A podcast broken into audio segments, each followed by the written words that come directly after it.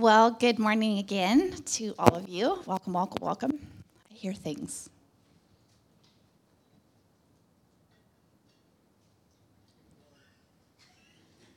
Now I'm ready for this. I have announcements for you. Um, welcome to those of you that are watching live as well. Um, some announcements we have. I'm super excited. Next Saturday is going to be our spring clean event, and many of you have signed up for that. It is not too late to sign up for that. We are excited to have any and all workers. Um, but more than just getting things done, I mean, if you guys know me, you know that I like getting things done. So this is going to be amazing. But in addition to that, we get to hang out together and just work alongside of each other, have conversation, and I'm excited for community that that will build among us. Okay, who's got a mic on? Oh, battery's dead on this. Talk faster. Okay, I can do that. You replaced them this morning? Okay. Do you guys hear that though? Like, okay. Is your mic on? Oh, okay. I'm a pea brain, and like every little thing, I'm, what's that? What's that? Everybody freeze. Do you hear it? Check for predators. Okay. The spring clean event that's happening on Saturday. It goes from 10 o'clock till 2 o'clock. Even if you can't come for that whole time, we would just love to have you for a part of that time. You'll just come on in, and there will be people that direct you to where you need to go and how you can be most helpful. Um, and so the way that you sign up for that is by simply texting the word spring, not spring clean, just spring um, to the Brookview number that's behind me. The other way that you can do it is to sign up on your online communication card. And then the next day, when we're all shiny and sparkly clean here, we are gonna mess this whole place up by eating a meal together. Um, yeah, okay, I like that you clapped. Everyone else is like, what? You're gonna mess up our work? We are gonna mess it up because we live here. Um, and so we're going to live here well. We're going to transform this space into a dining hall for all of us where we will get to sit around round tables and enjoy a meal together, a brunch, a breakfast. People are bringing in casseroles. We have people to warmly welcome you to your table. We have centerpieces coming in. It's going to be so lovely, and I hope that you will come for that. We will have a kids' church program running next door, so you can be child free. We have a youth table. Sydney, you love it when I call you out, right? Is that your favorite thing ever? She's like, oh, seriously, bounce, girl, bounce. Okay. Cheyenne, it's your moment. You guys are going to hang out right over here. I have a map, table number 11. So if you want to wear 11 shirts to the morning, you can. Or you can sit with your parents if you don't like each other. That's awkward, but okay. So you'll come, we will get you into chairs. We're just going to really enjoy this. And Jason's looking at me like, seriously? Girl. Girl. Oh, that's the story I'm telling myself. if you were here last week, you know all about the stories we tell ourselves. I just had a story. Also, Jason said that he told you that I made him hold his hand at nights. I was not happy about that, you guys. The story I told myself is that's embarrassing, but it wasn't a story, it was real. But we made it through that this week, didn't we, Jason? Because we know how to do hard things and the highs and the lows. We are together, better together. Okay, yep, he just gave me this. So, come to the table. Come to the table, you guys. And now, I also want to update you on Ukraine. Um, so, we have been kind of helping with CAMA services, which is Compassion and Mercy Associates, which is the relief arm of our denomination, which is the Christian Missionary Alliance. And together, churches across the nation so far have given over $450,000 to help rebuild churches, to help structurally, I mean, just like be the hands and feet of Jesus. And they get to look around and decide where is God moving and how can we help? Is it evacuations that still need to happen? Is it hold off for this because there's a massive rebuild that's coming? Um, but you have postured the church leaders so, so well.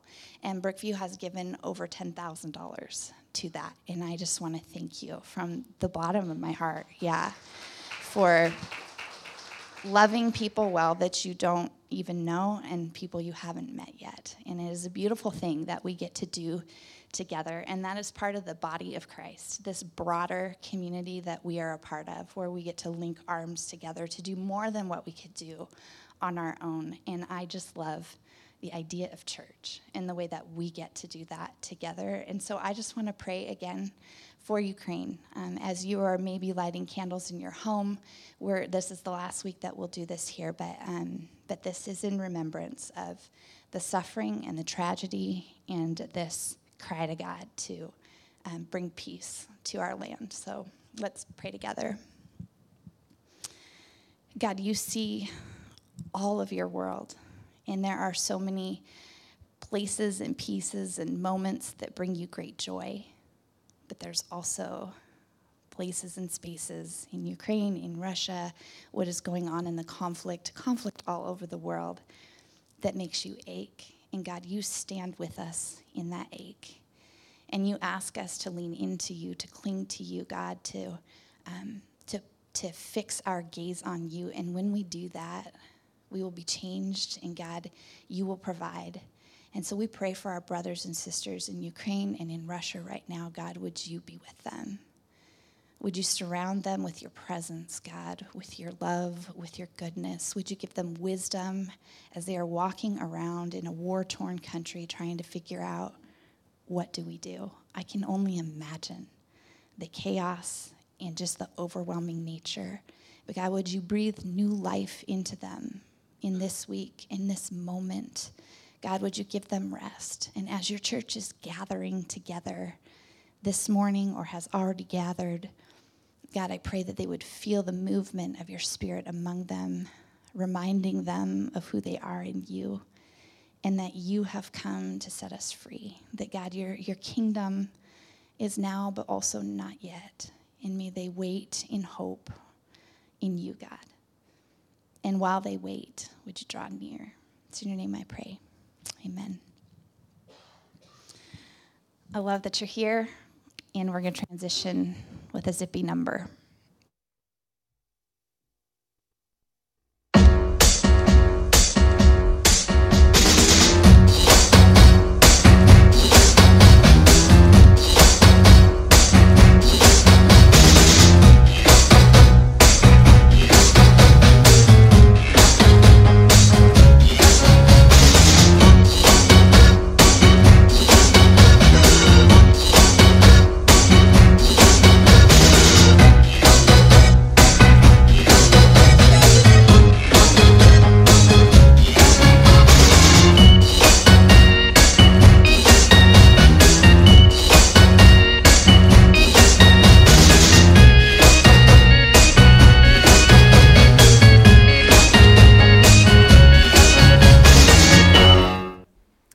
Make you feel happy? Ah, oh, man. Well, today, guys, we are wrapping up this four week series we've been in on community. And to kind of launch in today, here's what I want you to do I want you to, in your mind, go back to February 2020. Think back to life before COVID. I mean, I don't know about you, I, I could have never imagined what was, what was headed our way in March of 2020. Yes? I mean, I think about just the initial shock of a stay home order. I'm like, they can do that? like, wow. Okay. And then, and then I think about the initial thought that, that this, would, this thing would all be kind of blow over within a few weeks, right? Maybe by Easter, right? We'll, we'll be back to life as normal. And then the finish line just kept getting pushed farther back. And it felt like we were we were in the midst of this really long race and we were exerting all that we had but we're almost there. And then we get within sight of that thing and boom it gets pushed back again out of sight again.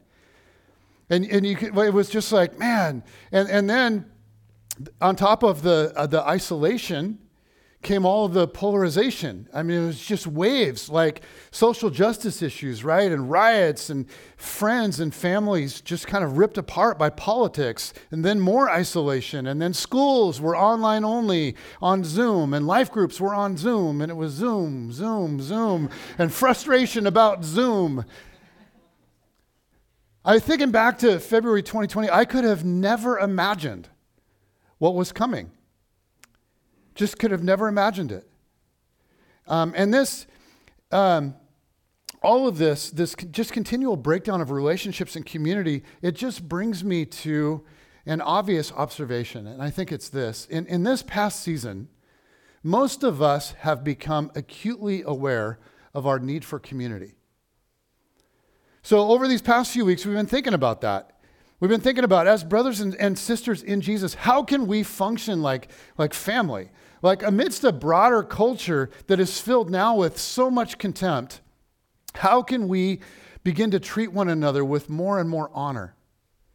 And then last week, we looked at a couple of issues that, that really impact community stories we tell ourselves about other people and, and situations. By the way, so we got home and, Jen, and Brooklyn was like, Wasn't that funny when you said that mom used to make you hold her hand at night? And and Jen's like, wait, what?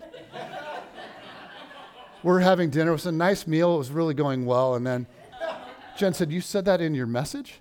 And I was like, No. I was like, Yes, I say like you tell you tell everybody that story. She's like, "Yes, but I know those people and I know they won't judge me." unmet expectations. We have unmet expectations. Um, but all of this whole series has just been about how do we how do we experience deeper community? Like in this season of relational breakdown, we need each other. And this just brings me back to a key concept in Jesus' vision for us. Jesus understood human flourishing like, like no one ever has. He understood how we're wired, like how we actually are wired, how, how the world actually works. And central to Jesus' vision for human thriving is our need for community. He taught about it and he modeled it again and again and again. So we're going to dive in. This is Matthew chapter 4, very famous scene. Matthew chapter 4, verse, starting with verse 18, it says, As Jesus was walking beside the Sea of Galilee, he saw two brothers, Simon called Peter and his brother Andrew. They were casting a net into the lake, for they were fishermen. Come, follow me, Jesus said, and I will send you out to fish for people. Or the old school way of saying that is, I will make you fishers of men. Sorry, ladies. Uh, but that, that idea, that moniker of fish for people, that, that idea was not original with Jesus, actually. Like, no, like he, he didn't come up with that. No, he didn't. Jesus did not just pull that metaphor out of thin air. It was a common first century idiom among Jewish people. And it referred to a rabbi that would teach the way of God so compellingly that it would like capture the minds and hearts of listeners. And Jesus is saying to these two fishermen, He's saying, Come apprentice under me, and I will make you like me. I will help you become teachers that captivate hearts and minds with the way of God. And so, to Jewish boys in the first century, this was like the invitation of a lifetime to be invited by a, a rabbi to become his disciple, to learn about the way of God inside the inner circle of a rabbi, to learn, to, to learn and then possibly one day even become a rabbi yourself. This was like out of reach for 99.9% of the guys. It was only for the best, only for the brightest. In essence, to study under a rabbi in his inner circle as a disciple was like being offered a full scholarship to Oxford or Harvard or Yale or Washington State. right? It, was like the, the most elite level of education and opportunity.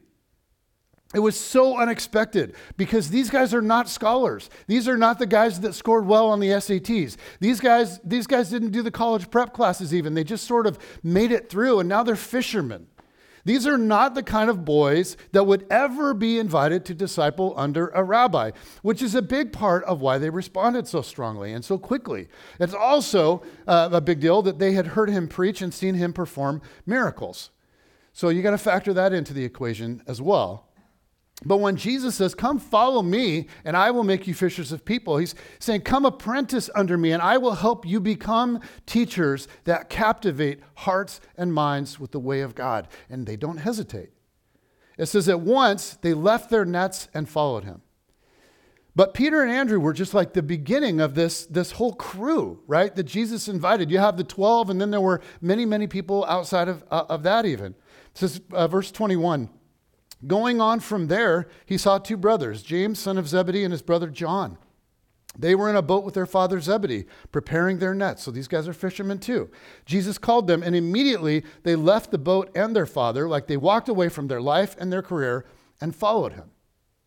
And very early on, as we, as we sort of unfold the story of Jesus in the Gospel of Matthew, we pick up on the idea that to follow Jesus is to live in community. Like Jesus didn't just call one disciple, singular, but many disciples, plural. And Jesus continues to call people into his community, but it's always a very high bar of commitment.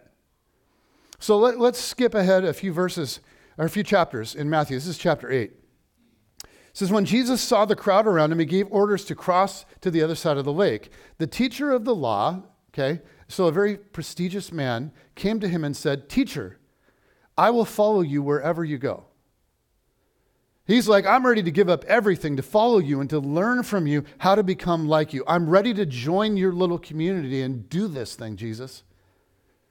Jesus replied, Foxes have dens and birds have nests, but the Son of Man has no place to lay his head. Jesus is not a very compelling salesman. I'm like, this is gracious, but it's very, very honest. He's like, are you, like, dude, you sure you want to do this?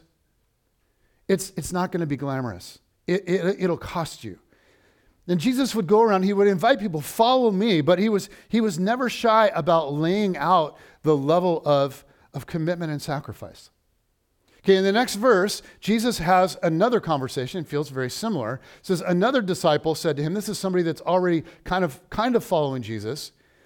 Another disciple said to him, Lord, first let me go and bury my father. Now, that's, that's not like literal, it's a, it's a figure of speech. It's not like his dad just died and he's asking Jesus to be able to go to the funeral. What he's saying is, okay, I, I do want to follow you and kind of become one of your disciples, not one of the 12, but you know, one of the many that, that follow you and learn from you. But let me go back home and um, wait for my father to die and then the family inheritance and land will all pass down to me. Otherwise, if I abandon the family right now, I'll miss out on the inheritance. But Jesus told him, Follow me and let the dead bury their own dead. Now, I, I, love that the story doesn't tell you what happens with either of these two guys. Jesus just kind of lays it out like, this is going to cost you, and let the dead bury their own dead. And with either guy in this story, the invitation is for you as the reader to identify okay, like, where am I in the invitation of Jesus? So notice, some people, they were willing and they were ready to give up everything. They were ready to join Jesus and, and, and, and his little community. But for others, they're like, ah, I don't know about this. this. This is a really high bar. This is a big sacrifice. This is a big cost. This is a big deal. And then we see Jesus encounter a completely different kind of person. Next chapter, chapter 9, it says, As Jesus went on from there, he saw a man, named, a man named Matthew sitting at a tax collector's booth. Follow me, he told him. And Matthew got up and followed him. Now, same thing for Matthew. Chance of a lifetime. It's a no-brainer. It's a chance. So, so then the very scene changed now. We go from the tax collector's booth in the street to while Jesus was having dinner at Matthew's house. Hey, follow me and then cook for me. Where, me and my boys are coming over. While Jesus was having dinner at Matthew's house, many tax collectors and sinners came and ate with him and his disciples. Awkward. Okay, like, guys, if you're a tax collector and a sinner, who are you friends with? tax collectors and sinners. So, so Jesus and all of his disciples go to Matthew's for dinner, but it's not just them. It's not a private party. It's like a, it's like a big party, and it's tax collectors, like notoriously wealthy, corrupt men and sinners, which was code for prostitutes. And then Rabbi Jesus and his apprentices. This is a very odd mix of people, to say the least. And, and, and uh, it says in verse 11 when the Pharisees saw this, they asked his disciples, Why does your teacher eat with tax collectors and sinners? On hearing this, Jesus said, It's not the healthy who need a doctor, but the sick. But go and learn what this means. And this is a quote from the Old Testament that they, they would have known. I desire mercy, not sacrifice. For I have not come to call the righteous, but sinners. So it's interesting Matthew tells us that there are people inside of Jesus' community, and they, they, come from, they come from all across the spectrum of spiritual maturity. Like you have good, like Jewish boys like Peter and James and John and Andrew, and then you add in a tax collector who they were notoriously corrupt, and, and, and even now his friends. So just notice something. Apparently, Jesus is more interested in the level of commitment than the level of maturity. And think about what a mishmash of diversity Jesus' disciples were as a crew. I mean, think about the 12. This is Matthew chapter 10 now. We get a little description of the, the, kind of the inner circle. And there's a much, there are concentric circles that kind of work out from there of people that follow Jesus. But this is like inner circle. These are the names of the 12 apostles, okay, the nucleus of this much larger community. First, Simon, who is called Peter and his brother Andrew, James, son of Zebedee, and his brother John, Philip and Bartholomew, Thomas and Matthew the tax collector, James, son of Alphaeus and Thaddeus, Simon the zealot, and Judas Iscariot, who betrayed him. Now, if we were to like do a deep dive into each of these guys and look closely, we would see that Jesus' little community was incredibly diverse. Like, if you do a study into all these guys, you discover striking differences. Uh, we don't have time to do all of that, so let's just take two in this list where we're given their titles. There's Matthew, the tax collector, and Simon, the zealot. Now, we've, we've talked about this before at Brookview, so I'm not going to go deep into this. But the zealots, okay, of which Simon was a part, were a right wing Jewish insurgency group, and they would conduct violent, guerrilla like terrorist activity. They would attack unsuspecting Roman soldiers. It, it was terrorism, all in a violent quest for Israeli independence. So you have Simon the Zealot now in the crew of Jesus. He's still got his knife on him. And then you have Matthew, the tax collector, who prior to joining this little crew was literally working for the Romans to collect taxes from their people, from the Jewish people, from Israel. Can, can you imagine the political tensions between these two guys? I mean, they could not be more opposed on their political ideology. Can you imagine morning coffee? Good morning, traitor. Hello, terrorist. You know, and this is just like one example of the polarities among the 12, and there were tons more. So, how did they work through all these differences? How did they work through all these differences as they lived life together? Well, we're not told. Like, we don't know. But they did. Somehow they lived together as family in community. Somehow they, they navigated through all these tensions. So let's just kind of take a step back. And I, I just want to make a couple of observations. The first is Jesus lived in community. Like, let that sink in for a minute. He, he, Jesus was not a sage with a white beard up on a mountain all alone. Right? And, and then, second, the call to follow Jesus was a call into community. To say yes to following Jesus was simultaneously to say yes to living in community. Apparently, following Jesus is not something that we are intended to do alone. Like community is right at the center of what Jesus cares about in this world. Now, this does not mean by any means that it's unhealthy or wrong to be alone. In fact, you could argue that silence and solitude are, are also essential.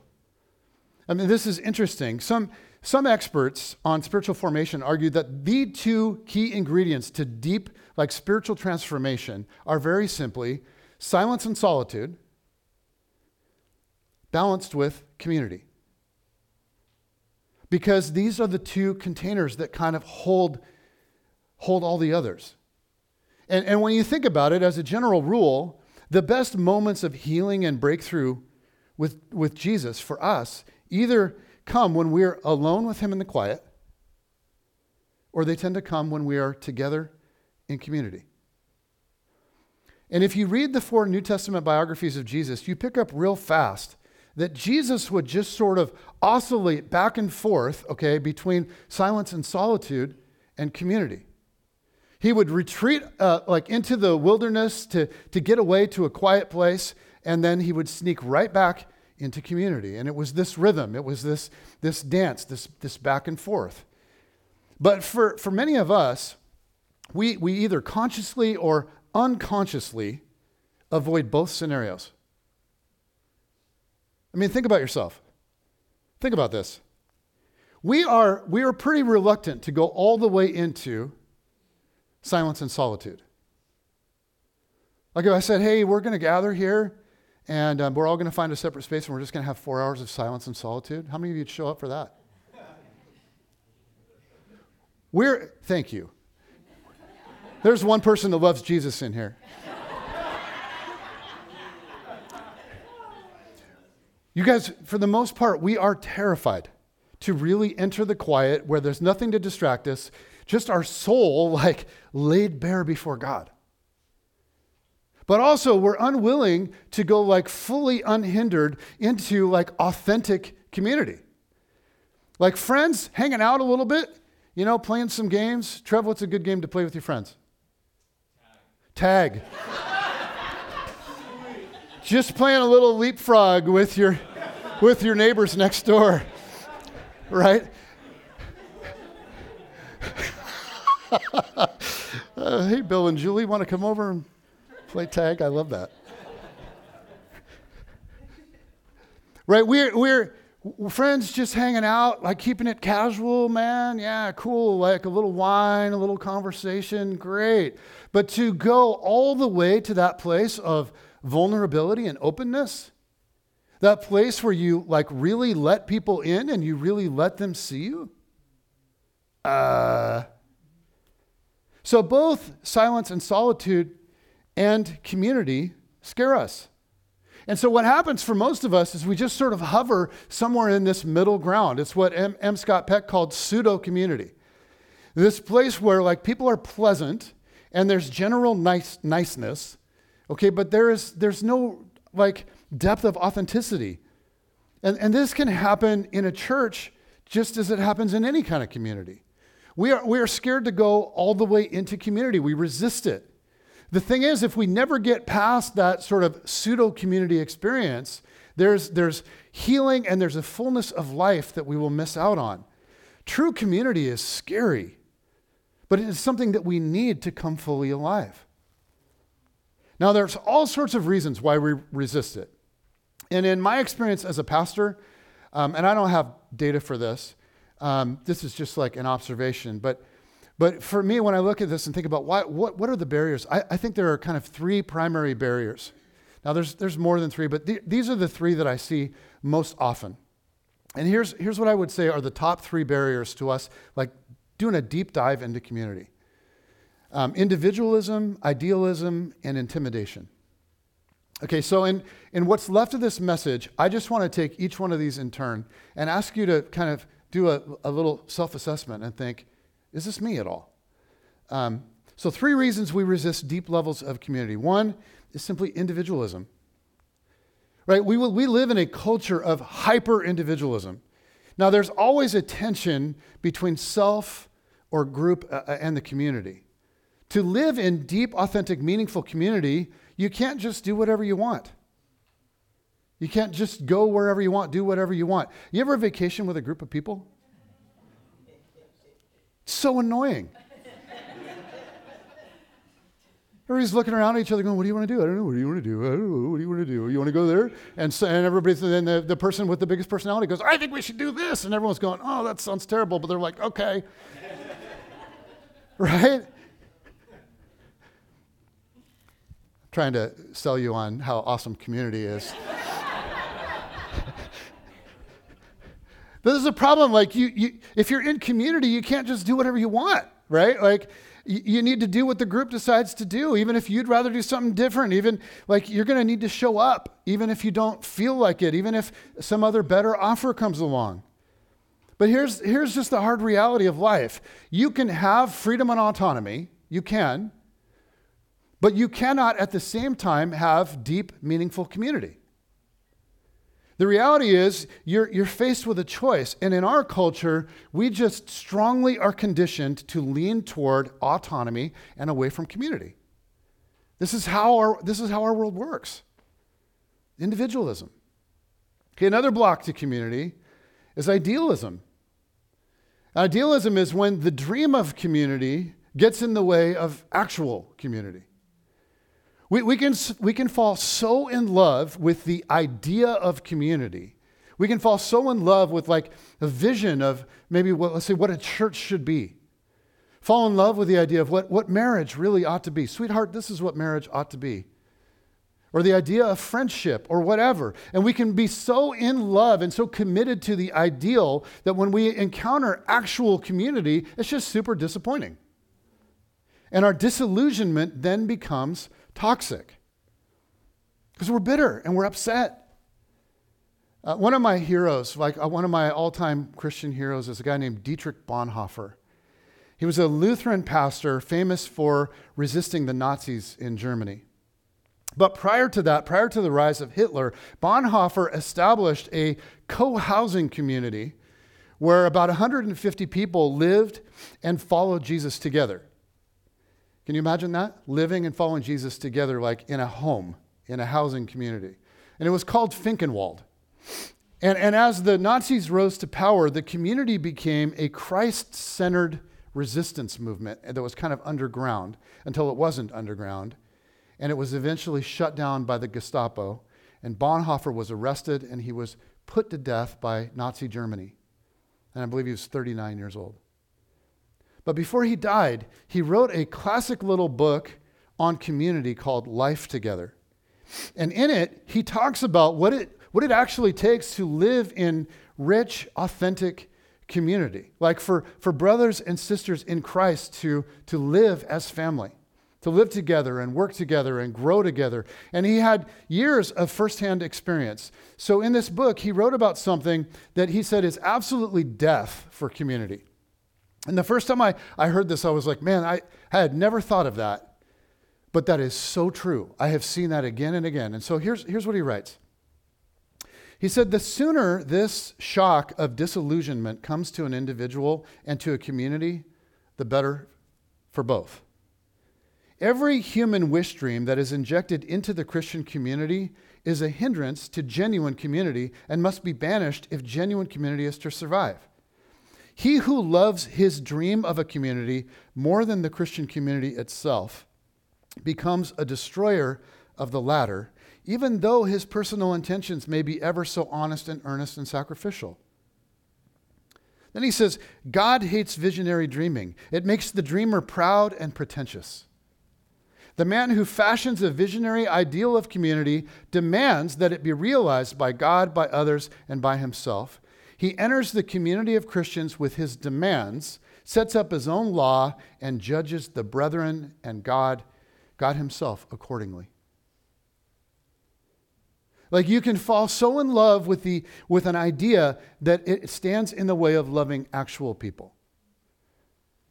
And even though the, the intentions of the idealistic person may be really honest and really good, you can then hold people that are before you to some unattainable vision. And in the end, what happens is you destroy the people, the very people that you claim to be loving.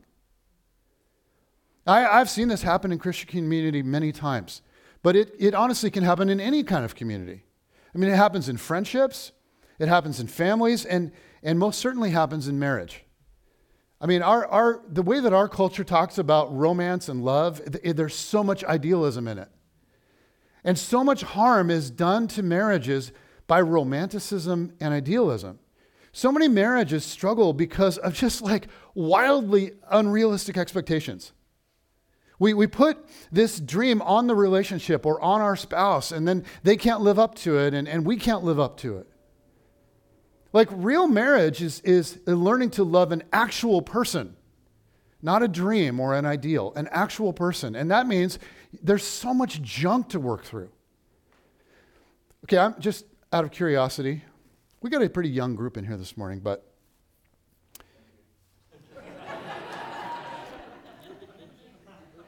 also some of you guys I haven't seen for a while in your facial hair. It's so good. Okay, I'm curious, since we're talking about marriage and idealism and all that, who in this room has, has been married the longest? Um, Jen and I have been married for 25 years this coming June. Yes. So if you've been married 25, 25 years or longer, would you raise your hand? All right. All right. Keep, keep your hands up. Keep your hands up. 30 years or longer. Doug. Do we, oh, and Jane and Mike.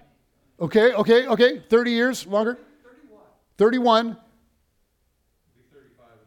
35 in August. 35,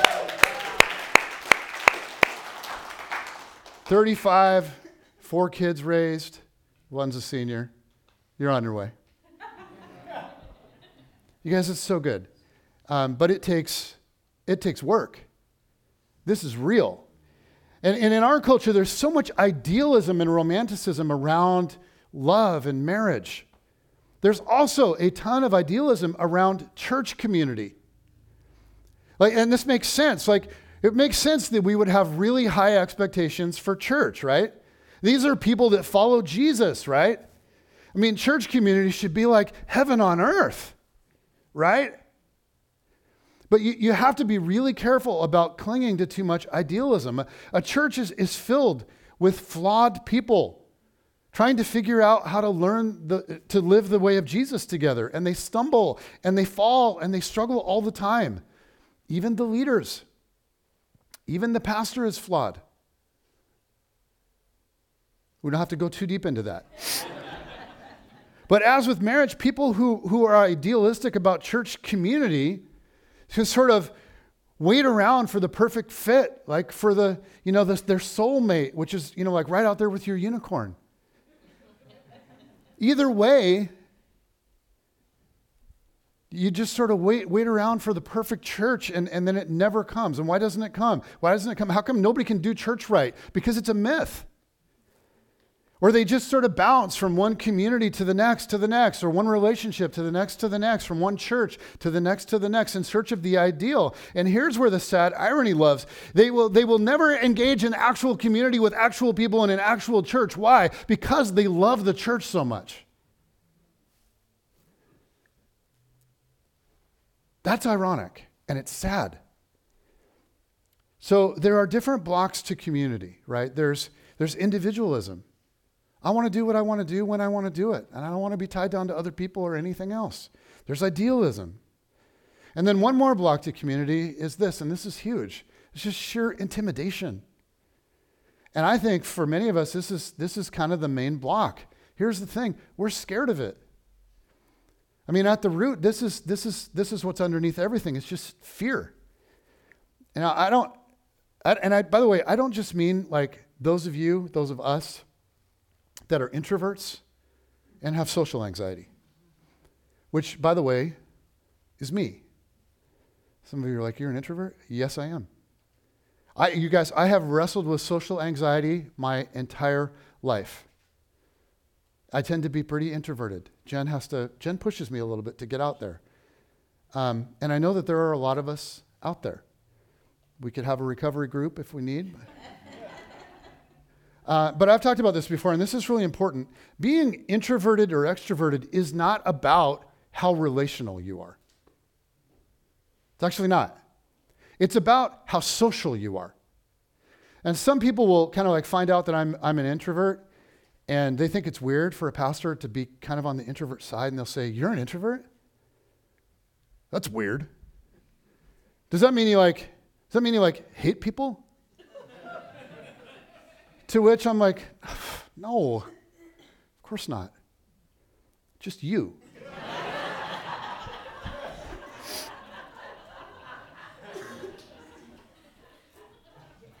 So okay, here's the thing. I, I, I, well, I like I'm not highly social. I'm really not. If you knew me, you'd know I'm not. I am, I am actually though. I am highly relational. I do love people. I just don't prefer large groups of strangers.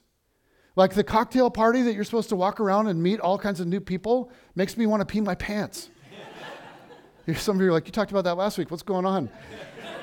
Do you need medication? No, I, I, don't know. Uh, but man, you guys, I, I love, I love, love, love deep conversations with one or two people.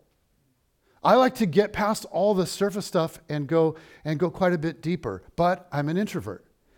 And as a pastor, I, I, what happens is I have to stretch outside my comfort zone. And this, doing this, playing this role has forced me to do that over the past 20 ish years. And I'm getting better at it. But here's, I'll, I'll be honest with you guys.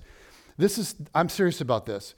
There are days after church where something hits me. It's just sort of a wave that comes over me. Sometimes it's because the room is filled with people that I, you know, I, I don't know, or we have a bunch of visitors or strangers, and people that I don't know well. And what happens is when I get to, I like walk off the stage and I just, I just want to flee. This, this really happens. Um, that does not mean that I don't love people. And some of you can relate to that. It does not mean that you don't love people. Some of the most highly relational people I know are people who, like over decades, they have lived in rich webs of relationships. They are introverted. And some of the loneliest, most superficial, transient, most non committal people I know are like off the charts extroverts who make friends easily everywhere they go. Now, that is not a slam on extroverts. Well, it kind of is. But it's not a slam on extroverts any more than like a defense of introverts. I, it's just to say that this is really not about whether you're introverted or extroverted. We are all a little bit scared to let our real selves be laid bare with people. We all are. But whether you're highly social or not, the thing is, you need community. Not a, not a cocktail party with a large room filled with strangers. You need people that are like real with you and you were real with. And, and here's, here's what makes the difference. Okay, deep community happens only when vulnerability and accountability are both present. These two things are like the yin and the yang of authentic community, whether it's in family or marriage or, or friendship. You, you really are not going to have depth unless both are present. And in a community where, where transformation is like the goal, like, you know, that may not be the community of your neighborhood. But in a, in a community where transformation is the goal, which, by the way, that's what a church is for, is for us to be transformed and look more and more like Jesus. These two things working together are absolutely vital. Guys, we, we have to have this. To be a Jesus kind of community, this is essential. So, I, what, like, what is my dream for our church family, for this little community, for life groups and ID groups and friendships that develop here? My, my dream is for us to become a place of like love drenched accountability. To be a community that grows in both vulnerability and accountability. Because if all you have is vulnerability, I've seen places where people are like super vulnerable. Like, this is a totally safe place to be laid bare, to reveal who you are. Just lay it all on the table. And in response, there's compassion and there's solidarity, but there's no accountability. There's no one to call you to a higher standard. And in that kind of a situation, there's not going to be much growth. On the flip side, if you try to develop accountability, but there's no vulnerability. Like if we all stay at a surface level in what we share with one another, and if we refuse to go to authentic emotional places, same thing. We're just not going to change very much. We're not going to grow very much. We need vulnerability and accountability. And this is why one of the most transformational communities in the world is a place where both vulnerability and accountability are off the charts. It's, it's a place where people, where people come and they, and they say, Hi, my name is Nicole, and I'm an alcoholic. And this week was really tough, and I almost dove into the bottle. I'm a mess, and I need help. You guys, when community is done well, it can transform us. It really can. But for a variety of reasons, we all resist it on some level. So I just, here's what I want to do I want to close this series by asking you to think about you. And I, I just want to encourage you to ask yourself a simple question Where can I take a step toward deeper community? Where can you take a step toward deeper community? And I just want you to invite you right now to kind of bow your head and close your eyes and be honest with yourself. Like, what are the main blocks that tend to keep you out of community? Okay, maybe you're entering into community really well, but, but when, when you tend not to, when the things that get in the way, what are the main blocks that keep you out of community? Maybe you've really bought into the cultural dream of individualism. When you feel tension between autonomy and community, you consistently choose autonomy. You, you don't want to risk freedom. But you, you, you continually commit to autonomy, and it's costing you community again and again. How could you, if that's you, how could you take a step toward community? Or maybe you're an idealist and your idealism's just getting in the way. You, you have this image in your mind of what marriage should be, or what your family should be, or what friendship should be, or what church should be, or what your life group should be. But your idealism is making you bitter, critical, and distant. You're so in love with your dream community that you aren't loving actual people.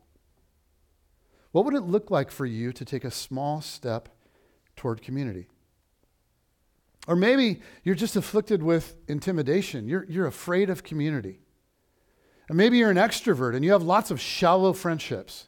But the truth is, you aren't letting anybody see the real you.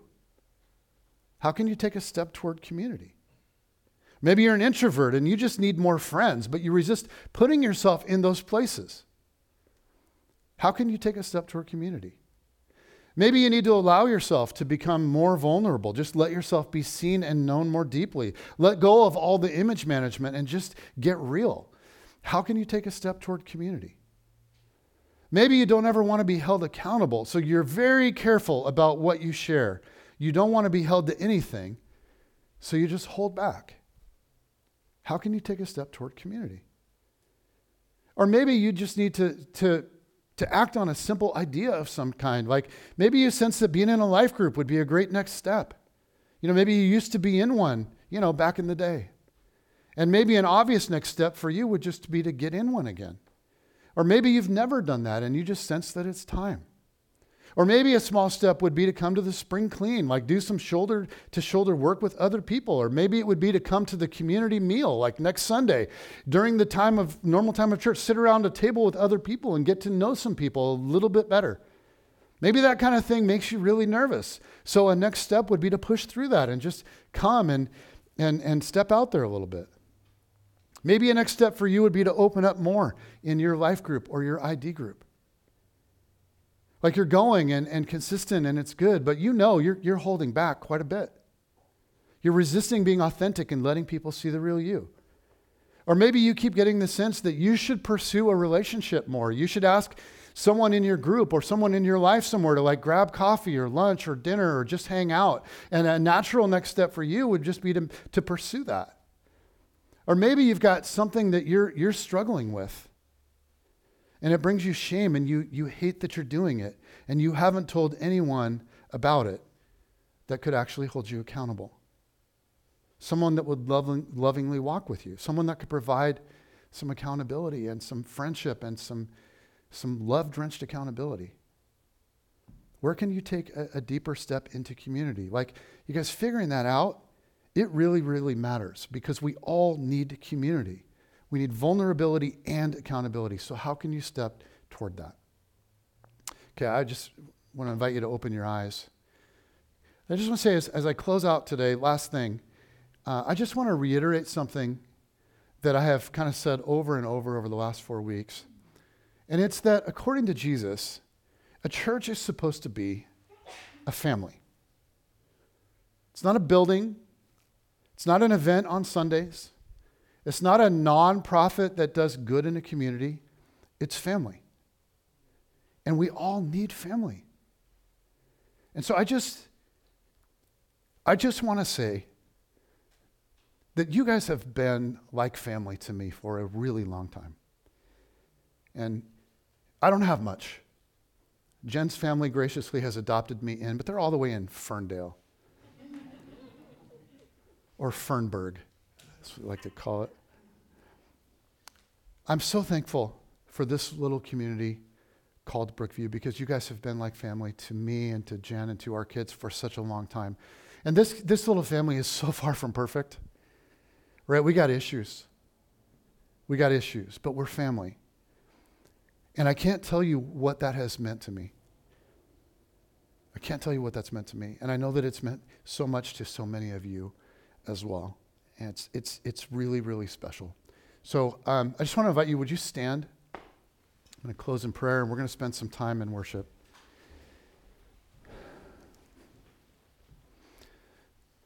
God, I thank you that, that when you adopt us in to be your children and we, you become father to us and we become your children, we, we not only inherit you in this relationship with you, but, but we inherit brothers and sisters. We inherit a family. And God, I, I just pray for, for Brookview as we, as we are sort of coming, coming out the other side of COVID, it seems to me anyway. Um, God, would you, would you enable us to figure out ways to be authentic with each other and to provide accountability and, and to just be family together. I pray that you would fill us with your spirit. Pray that you would fill us with, with wisdom and grace and compassion and all the things that we need to actually love one another. But I pray that you would build this thing that we have here more and more into the kind of family that you dream of. Not the kind of family I dream of, or Jen dreams of, or Trevor, or, or anybody else around here, but the one you dream of. God, would you, would you do amazing things here? Would you set us in a place where there's love, there's accountability, a place where we belong? God, move among us in this next season. Amen.